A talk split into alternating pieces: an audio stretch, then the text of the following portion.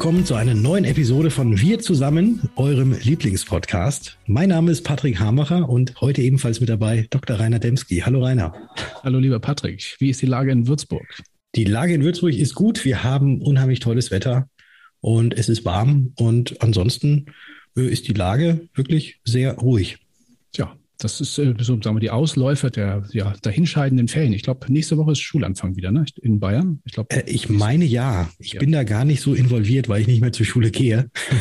ähm, Deswegen kann ich das jetzt gerade so genau gar nicht sagen, aber es ist sehr gut möglich. Also so langsam können die auch mal wieder was lernen. Ja, ne? das finde ich allerdings auch. Ist ja, ja. so ewig immer. Sind, ich glaube, die Bayern sind immer die Letzten sozusagen, was die Sommerferien betrifft. Aber das ist ja heute gar nicht so unser Thema, das Thema Ferien. Wir wollen ja, haben ja auch wieder ein paar Geburtstagskinder mit dabei, so einige auch aus der Branche. Unter anderem ist mir aufgefallen, der Sebastian Heithoff, früher bei der Allianz, heute als Unternehmensberater in der Assekuranz und auch relativ intensiv, wer ihn kennt, auf Social Media unterwegs. Dann hatte seinen Ehrentag, äh, ich glaube am Wochenende, der Walter Kapellmann von der DELA. Außerdem die Maklerkollegen Marco Marling und Alexander Stegmeier habe ich gefunden. Dann den Christian Müller aus dem Hause der RWM Group, Mansur Weigert aus dem Marketing des Münchner Vereins, die Lisa Deurer von der Bayerischen und last not least Maximilian Beck, neuer Vorstand aus dem Hause der Ideal. Einen herzlichen Glückwunsch auch von meiner Seite. Und die Ideal ist ja sehr bekannt dafür, dass sie den Bobsport mag.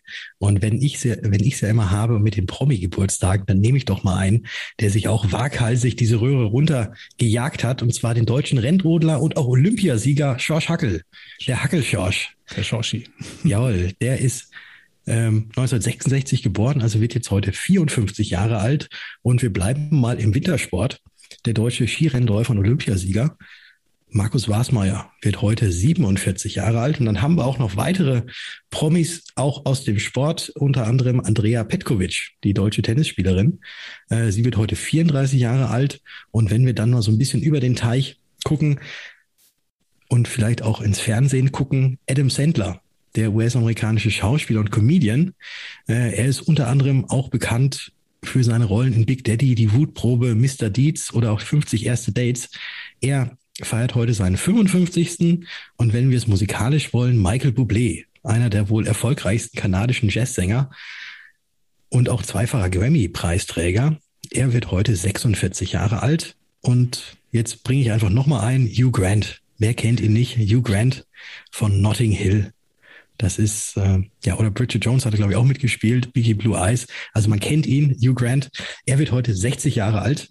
Allen Geburtstagskindern ein herzliches Glückwunsch. Ein, einen herzlichen Glückwunsch. So heißt es richtig. runde 60 Jahre der Hugh Grant, runder Geburtstag, sehr schön. Ja, ja, wir uns auch noch wieder ein bisschen mit dem Thema Lebensalter und Geburtstag und so weiter und wie alt wird man eigentlich beschäftigen, aber das kommt nach dem heutigen Interview, das du geführt hast mit dem Christoph Fuchs. Der war schon mal bei uns zu Gast mit einem anderen Thema, aber diesmal geht es um? Diesmal geht es um FinVoice. Und zwar hat der Christoph in seiner Manier eine Plattform entwickelt, die, glaube ich, sehr, sehr interessant ist für alle, die die Servicegebühren und auch Honorare ähm, verlangen, weil er hat da nämlich eine digitale Abrechnungsplattform für Finanzdienstleister und Versicherungsvermittler ins Leben gerufen. Und um was es sich bei Finvoice genau dreht, da hören wir jetzt mal ins Interview rein. Interview. Ja, ich freue mich sehr, heute mal wieder Christoph Fuchs bei uns im Podcast als Interviewgast zu haben. Christoph, du warst ja schon vor einiger Zeit bei uns und hast da Foxclip vorgestellt, nicht hergestellt, sondern vorgestellt.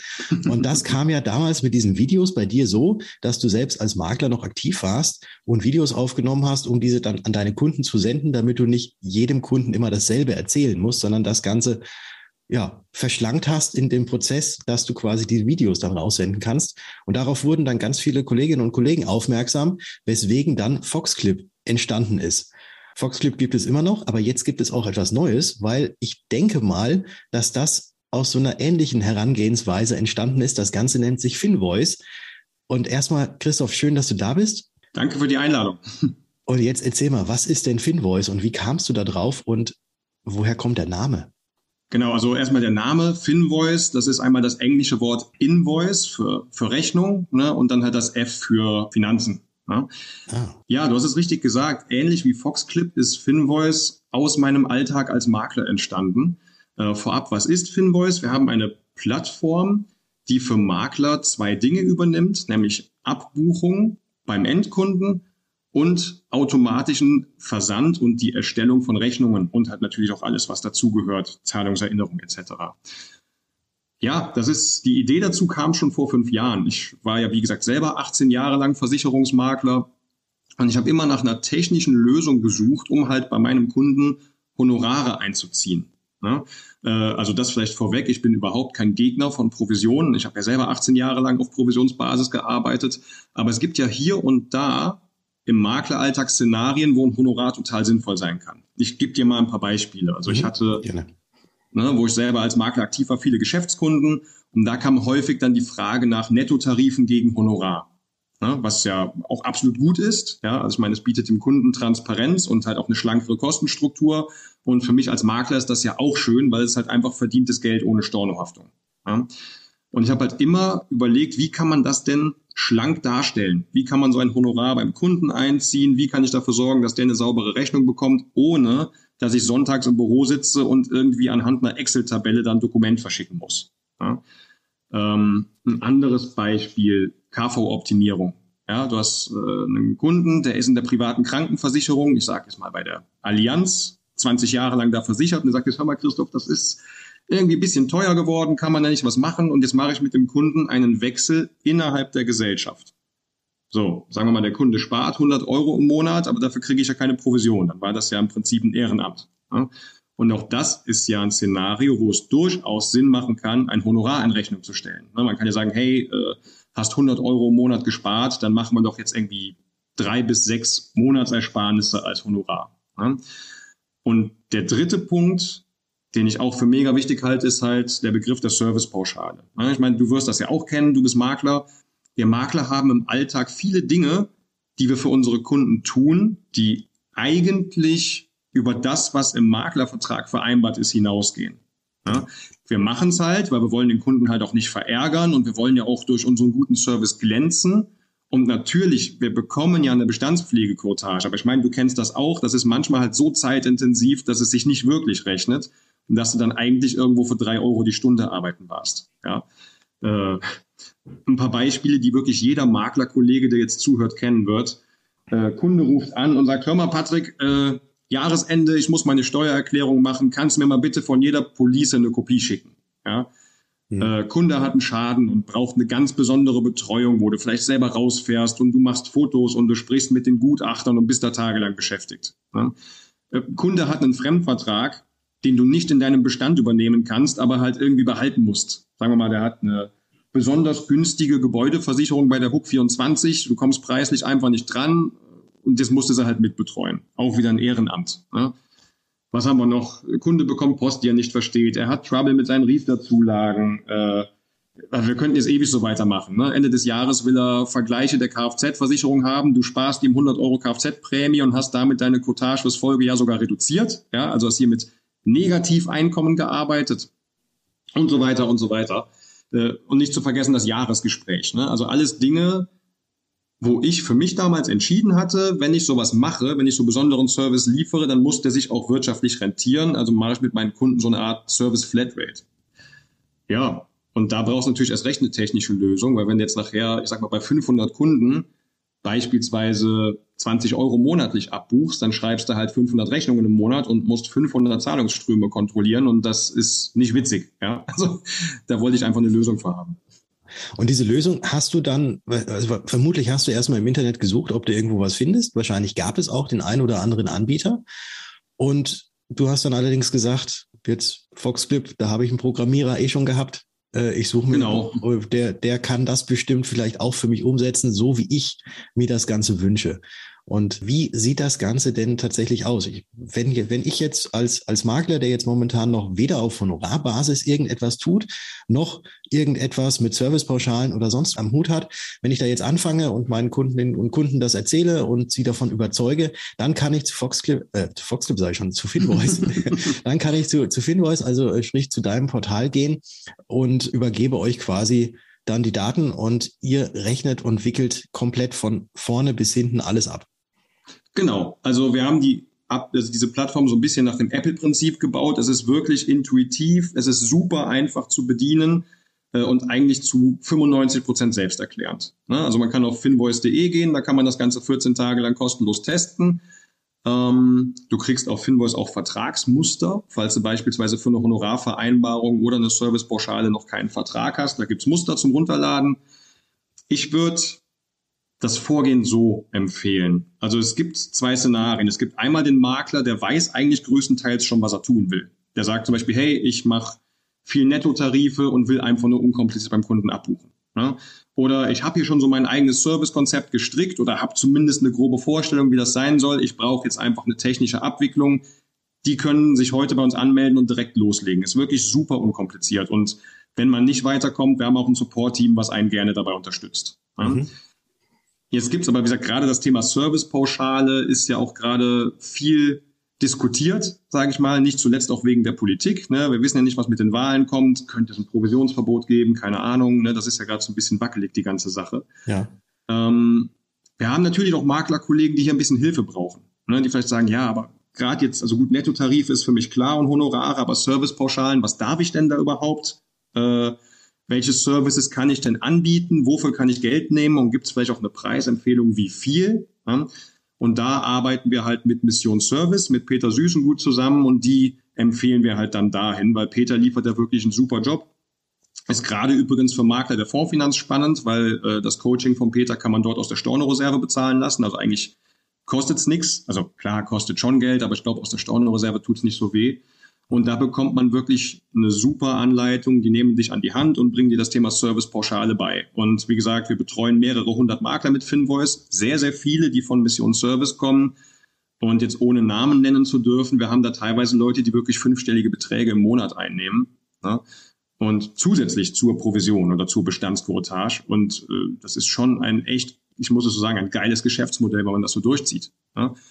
Also äh, ja, ich glaube, gerade auch wegen dem, was die Politik jetzt bringen könnte, macht es echt Sinn, sich als Makler dem Thema zumindest mal zu öffnen und sich das Ganze mal anzugucken. Ja. Weil äh, machen wir uns nichts vor, es könnte eine Änderung bei der Provision kommen. Ne? Also ich will jetzt keinen, wie sagt man, nicht mit dem Sargdeckel klappern, aber passieren kann's. Ja. ja, ja, und so ein gewisses Grundrauschen monatlich reinzukriegen, ohne dass man wieder großartig Neugeschäft macht, das ist natürlich auch immer schön, wenn man so diese Möglichkeit hat. Und schön ist natürlich auch diese Möglichkeit, dass man damit möglichst wenig Stress hat oder dass man sich jetzt nicht vielleicht noch eine extra 400 Euro Kraft anstellen muss, die dann den ganzen lieben langen Tag nichts anderes macht als Rechnungen schreiben, Rechnungen rausschickt, Zahlungseingänge kontrolliert und dann eventuell auch Mahnungen raussendet.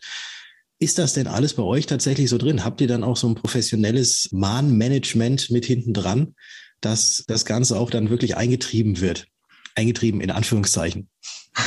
ja, genau. Also es ist wirklich alles komplett automatisiert. Die Software bucht beim Kunden ab.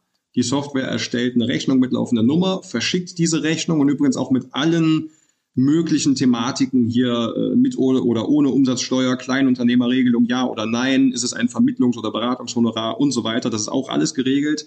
Wenn bei einem Kunden nicht abgebucht werden kann, wird automatisch erinnert. Der Makler hat die Möglichkeit, hier Mahngebühren in Rechnung zu stellen. Das ist alles automatisiert. Ähm, und die Software kann ja noch mehr, weil wir hatten jetzt ja gerade das Beispiel mit der 450 Euro Kraft. Ich glaube, bei einem Einzelunternehmer mag das noch klappen, aber jetzt haben wir ja da draußen noch viele, so wie ich ja auch, ne, ehemalige Struckis, die dann vielleicht noch drei, vier Untervermittler haben. Und jetzt stell dir mal vor, du musst dann auch noch eine Servicepauschale oder ein Honorar über zwei oder drei Ebenen aufteilen. Ich glaube, spätestens da kann man das nicht mehr selber machen. Mhm. Ne? Und auch das kann Finvoice. Also wir Technisch wären wir auch in der Lage, die DVAG abzurechnen. Ja, also die sind jetzt keine Kunden von uns, aber ich sage mal, technisch könnten wir es theoretisch. Also wir könnten auch ein Honorar über 30 Ebenen verteilen oder so. Das wäre kein Thema. Ja. Mhm. Das Ganze klingt natürlich nach sehr viel Aufwand. Ich habe es ja gerade gesagt, man bräuchte vielleicht eine 450 Euro Kraft, wenn nicht sogar äh, jemanden, der noch länger beschäftigt ist, um das Ganze tatsächlich so abzuwickeln. Und im Gegenzug steht dann natürlich eventuell auch eine Gebühr, die man für Finvoice bezahlt. Wie hoch sind denn da die Preise? Also wir äh, haben eine sehr günstige Grundgebühr. Du zahlst entweder 15 Euro monatlich für unsere Plattform oder, was ich auch jedem empfehlen würde, bei jährlicher Zahlweise 120 Euro. Ne? Mhm. Das war's. Dazu verdienen wir an jeder Transaktion, die wir machen, da bekommen wir einmal 29 Cent und einmal 3,9 Prozent Also machen wir es ganz einfach. Wenn wir jetzt für einen Makler 100 Euro beim Kunden abbuchen, bekommen wir ungefähr 4 Euro und ein paar gequetschte. Mhm. Äh, klar, ist auch Geld, aber ich glaube, das ist immer noch günstiger, als sich äh, dafür jemanden anzustellen. Und vor allen Dingen die Software arbeitet halt 24 Stunden am Tag, sieben Tage die Woche, wird nicht krank, macht keinen Urlaub. Ne? Also man, äh, man kennt ja die Argumente für Softwaredienstleistungen. Ja? Das, das ist wohl wahr. Und ich glaube mal, dass ähm, jeder gute Service auch natürlich gut entlohnt werden muss. Und da halte ich jetzt diese bisschen mehr als, als vier Prozent, die ihr dann einbehaltet, für mehr als nur fair. Ich habe jetzt noch eine abschließende Frage. Das ist ja immer die Frage der Fragen, die überall und immer kommt.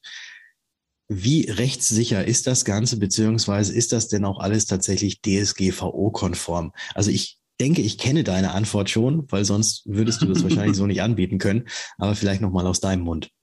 Nee, genau. Das Ganze ist hundertprozentig DSGVO, DSGVO-konform, was auch so ein guter Zungenbrecher. Ne? Hm. Ähm, also wir, wir, haben alles auf, in Deutschland gehostet, auf deutschen Servern, die in Frankfurt stehen. Äh, und darüber hinaus ist auch der gesamte Prozess rechtssicher. Also wir haben unser gesamtes Geschäftsmodell letztes Jahr bei der BaFin offengelegt, haben gesagt, liebe BaFin, dürfen wir das so tun? Das hat dann sehr lange gedauert, bis die geantwortet haben. Und dann haben sie gesagt, nee, das ist cool, das dürft ihr so machen. Ne? Ähm, also das ist wirklich alles doppelt und dreifach geprüft und auch wirklich rechtssicher. Ja. Das sind sehr, sehr schöne und gute Antworten, die ich mir jetzt auch so gewünscht habe darauf. Ja, Christoph, ganz herzlichen Dank, dass du mal so einen Einblick gegeben hast in finvoice.de, äh, was ihr so tut, was aus der Not, die du hattest, entstanden ist und dass du das Ganze jetzt natürlich auch breit ausrollst und auch für andere Vermittlerinnen und Vermittler zur Verfügung stellst, finde ich super nochmals ganz herzlichen Dank, dass du heute hier zu Gast gewesen bist. Du, ich habe zu danken. Vielen Dank für die Einladung. Macht immer wieder sehr viel Spaß bei dir. Danke. Dickes Dankeschön an dich, lieber Christoph, für diese spannende Information. Ich glaube, das ist ein, wirklich ein Thema, das für, für immer mehr Vermittler ähm, noch eine, doch eine wichtige Rolle spielen wird. Ich weiß nicht, ist das bei dir auch schon ein Thema? Servicegebühren, Honorare und so weiter? Momentan noch nicht, aber es heißt ja so schön, sag niemals nie. Und deswegen mal gucken, mal gucken. Es klang ja auf jeden Fall schon mal alles sehr interessant. Ja. Und das war definitiv hot. Und damit die Überleitung zu unserer nächsten Rubrik. Hot or not? Deutsche unterschätzen die Rentendauer. Zu diesem Ergebnis ist eine Forsa-Umfrage gekommen, die im Auftrag des GDV durchgeführt wurde. Und da wurden Menschen befragt ab dem Jahre 1964, also die nach aktuellem Stand alle mit 67 Jahren in Rente gehen würden. Und im Schnitt schätzten diese Befragten ihre Lebenserwartung auf 83,4 Jahre, woraus sich eine Rentendauer von 16,4 Jahren ergeben würde. Statistisch können sie allerdings eben ähm, durchaus mit 87,5 Jahren rechnen, also durchaus vier Jahre mehr. Das ist schon doch ein ganzer, ganzer Batzen. Ist einem einmal natürlich positiv, aber auf der anderen Seite natürlich muss man das Ganze auch planen und auch finanzieren. Insbesondere Frauen unterschätzen ihre Lebenserwartung deutlich, nämlich fast um sechs Jahre. Ja, und diesem Problem, dem will der GDV jetzt auch ein Stück weit entgegenwirken. Und zwar möchten die dafür das Online-Rentenportal nutzen, das die Bundesregierung ab 2023 an den Start bringen will. In diesem Portal sollen nämlich säulenübergreifend Renteninformationen für Verbraucher abrufbar sein. Und da will auch der GDV entsprechend informieren und auch dieses Thema so ein bisschen angehen. Ich weiß nicht, wie siehst du das, Patrick? Ähm, du hast ja auch sicherlich mit dem Thema auch mal einen Kunden vor der Flinte, wo du so Rentenlücke und sowas berechnest. Äh, ja. Teilst du diese, diese Einschätzung? Ähm, dass man jetzt unterschätzt, wie alt man eigentlich statistisch wird, ja. ähm, definitiv.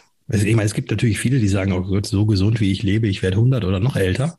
Mhm. Aber dann gibt es eigentlich äh, so ein paar andere, die dann äh, tatsächlich jetzt auch nicht unbedingt das statistische Leben, die statistische Lebenserwartung korrekt schätzen. Aber ich meine, das ist ja auch, glaube ich, sehr, sehr schwierig, da irgendwas ähm, ja so abzuschätzen. Und wenn man wüsste jetzt schon, wie lange oder wie alt man wird, ich glaube, das wäre eh nicht so unbedingt so schön oder so toll.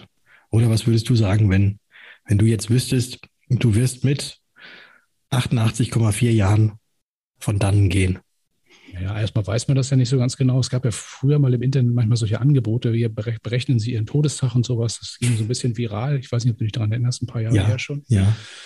Natürlich auch, habe ich damals auch mitgemacht, aber das, glaube das hält, hält sich nicht so stark im Kopf. Nichtsdestotrotz gibt es aber auch solche Rechner online. Ne? Also wir haben vorher ein bisschen geschaut, bei der Allianz zum Beispiel gibt es so, so einen Lebenserwartungsrechner und auch bei anderen Anbietern, wo man nachschauen kann, wie, wie alt wird man eigentlich nach der oder jener Sterbetafel. Ich weiß nicht, wie, wie, wie war es bei dir? Du hast fast ziemlich nah dran mit den 88, ja, ich, ich, bei mir sind es, also ich, so wie ich das gerechnet habe, bei meinem Baujahr 1982, mhm. da steht bei mir, dass ich 88,8 Jahre alt werde. Also eine Schnapszahl.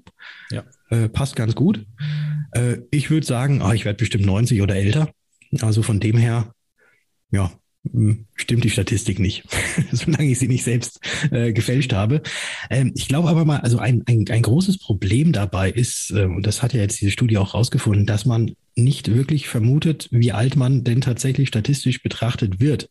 Mhm. Dass da dann auch wieder die Rentenversicherung natürlich richtig deutlich ins, ins, Spiel kommt, weil es ja sehr, sehr viele gibt, die sagen, ach Gott, was brauche ich eine Rentenversicherung? Ich äh, gehe zur Bank oder ich mache mir ein Depot und spare dort irgendwie selbst mein Kapital an und dann nehme ich mir halt von diesem Kapital irgendwas runter und äh, das wird schon irgendwie ausreichen. Und jetzt vor dem Hintergrund, dass man sich eigentlich ähm, jünger schätzt, wenn man verstirbt, als man denn tatsächlich am Ende wird, ja. kann es natürlich sein, dass am Ende des Geldes noch Leben da ist. Und das ist natürlich, das ist dann natürlich sehr, sehr, sehr blöd. Und da kommt natürlich wieder pro private Rentenversicherung oder vielleicht auch staatlich geförderte Rentenversicherung das Ganze ins Spiel. Mhm. Ja, absolut. Und bei dir ist jetzt dann auch so im Endeffekt, also wenn wir dann mal auf diese 88, irgendwas Jahre, dann sind es ja immerhin bei dir ähm, 21 Jahre Rentenbezugsdauer, die du mhm. organisieren musst. Schon ja. Nicht wenig. Ja, richtig. Und dann sagt man, was weiß ich mal, ich habe vielleicht 200.000 Euro auf der Kante, dann kann man ja mal 200.000 Euro durch 21 Jahre, durch 12 Monate mhm. teilen und dann kann man, kommt man so ungefähr drauf. Klar, mhm. wenn man jetzt einen Entnahmeplan macht und das Ganze auf dem Depot liegen hat, sieht es noch ein bisschen anders aus, aber ja. auch da ähm, ist schon so ein Rechenbeispiel, das äh, muss man, sollte man sich mal so ein bisschen durchrechnen für sich selbst. Also ohne es jetzt tatsächlich selbst gerechnet zu haben, würde ich jetzt schon mal kühn behaupten, es wird nicht reichen. Ja, das stimmt. Das, das wird definitiv nicht reichen. Deswegen lebenslange Rente, wenn man nicht weiß, wie alt man wird. Und übrigens, was ja auch ganz interessant ist, ist, dass es ja trotzdem immer noch zwei verschiedene ähm, Sterbetafel oder dass es bei den Sterbetafeln Unterscheidungen gibt zwischen Männlein und Weiblein. Mhm. Und da sind ja Frauen äh, statistisch betrachtet äh, immer oder werden Frauen immer ein bisschen älter als die Männer. Mhm. Aber die Tarife, die von den Versicherern kalkuliert werden dürfen, die sind ja Unisex. Das stimmt. Ja. Ja. So, und jetzt können wir allen unseren Hörerinnen und Hörern die Aufgabe geben, wer hat denn bei der Umstellung auf Unisex bei der Rentenversicherung das Nachsehen, dass er oder sie weniger Geld bekommt als vorher? Ja, das bitte gerne mal, wenn ihr es auf Social Media hier ähm, hört oder auf Social Media drauf gekommen seid, gerne mal in die Kommentare reinschreiben, wie ihr das seht. Das, da kommt man nämlich sehr schnell und sehr stark durcheinander. So sieht's aus, ja. Also wir können uns, glaube ich, darauf einigen, das Thema ist durchaus hot. Ähm, was ich nicht ganz so hot finde, ist, äh, wenn man dann wieder so diese Zahlen dann sieht. Ne? Also wenn dann so steht, Online-Rentenportal plant die Bundesregierung, finde ich grundsätzlich eine sehr gute Idee. Wann geht es an den Start? 2023. Mhm. Geplant 2023. Wenn es genauso schnell geht wie beim Berliner Flughafen, wissen wir, was das bedeutet. Also, ja. ich glaube, ähm, an der Stelle würde ich fast sagen, Beratung äh, ist da hotter als, ähm, als sowas, würde ich jetzt mal behaupten. Äh, definitiv, weil ich weiß, heute, also heute wissen, glaube ich, viele Versicherer noch gar nicht, wie sie denn überhaupt diese Daten dann auch auf dieses Rentenportal überspielen sollen, welche Schnittstellen und so weiter zur Verfügung gestellt soll, werden müssen und welche Daten darüber fließen und so weiter und so fort. Also ich glaube, es wird schwierig, aber die Idee dahinter, die, die finde ich richtig, richtig gut. Und dass der GDV sich da auch mit einbringen möchte, äh, finde ich ebenfalls gut, weil ja, dann sind halt wenigstens ein paar Versicherer auch mit involviert oder zumindest welche, die sich über die Versicherung aus der Privatwirtschaft auskennen, mhm. äh, dass sie da vielleicht auch mal ein bisschen sagen können, naja, so wie es geplant ist, macht das vielleicht mal ein bisschen anders. Ja, genau. Ja. Ja, ich habe auch mal wieder was gelernt. Ich werde 87,5 Jahre alt. Muss ich auch mal ein bisschen ein bisschen planen, die, die letzten Jahre, die mir dann auch so verbleiben. mal ein bisschen mehr Hobby, Hobbys pflegen oder sowas oder mal mehr in Urlaub fahren. Mal schauen. Ja, mach das. Mach das. Womit ja. wir auch schon wieder beim Freizeitpart sind, in, auch in unserem Podcast. Ähm, zum Schluss gibt es ja immer ein bisschen Musik. Und äh, heute tatsächlich entlang der Geburtstagsliste, die wir ja vorhin äh, genießen durften, schlage ich mal so ein bisschen aus meiner Art. Heute gibt es kein Heavy Metal, keinen Classic Rock und auch keine Band aus Skandinavien. Skandal. Also ich muss, ich Skandal, das geht doch nicht. Rainer. Ja, auch ich habe tatsächlich manchmal auch meine, meine ja, schmusigen Seiten, das kann man durchaus, kann man durchaus mal sagen. Und zu Ehren unseres heutigen Geburtstagskinds spielen wir deswegen ein wenig Happy Sound. Und ich muss gestehen, ich mag tatsächlich dieses Stück ein wenig bis wirklich. Ich wünsche euch da viel Spaß gleich mit dem lieben Michael Bublé und seinem Beautiful Day. Und Beautiful Days, die wünschen wir euch natürlich auch bis zu unseren nächsten Ausgaben. In der kommenden Woche hört ihr dann die Aufzeichnung des nächsten Branchentalks. Mit dabei sind diesmal Iris Bauer aus dem Hause der LV 1871 und Mario Strehl. Und wir zwei und hoffentlich ihr auch hören uns dann wieder am Donnerstag, den 23. September in dieser Arena, wenn es wieder heißt. Wir zusammen. Bis dahin. Bis dann. Tschüss.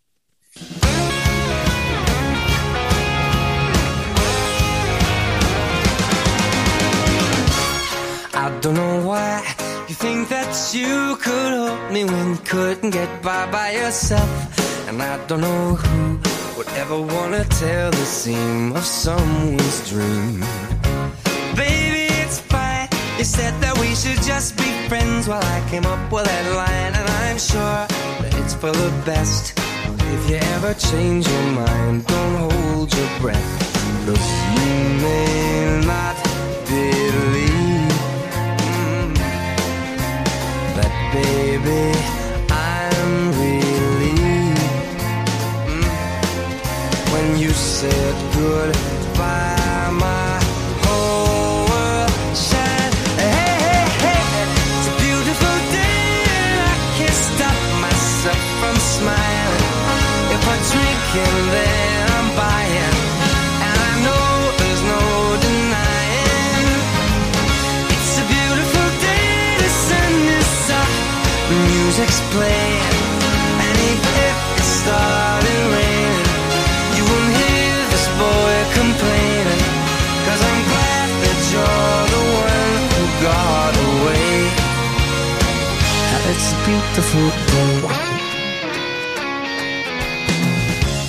It's my turn to fly. So girls get in line, cause I'm easy, no playing this guy like a fool.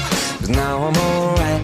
You might have had me caged before, but not tonight. And you may not believe mm, that, baby,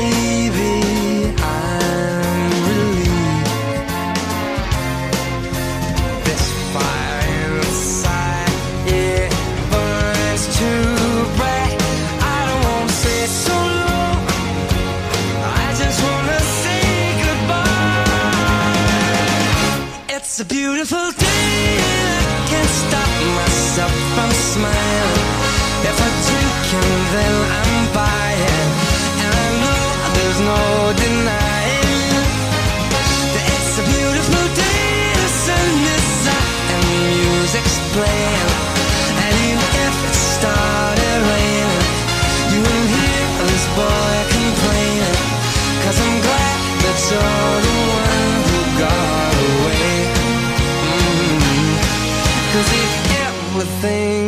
take up my time with thinking of our breakup, then you've got another thing coming your way. Cause it's a beautiful day. Mhm. Beautiful day. Oh, baby, any day that you're gone away. It's a beautiful day.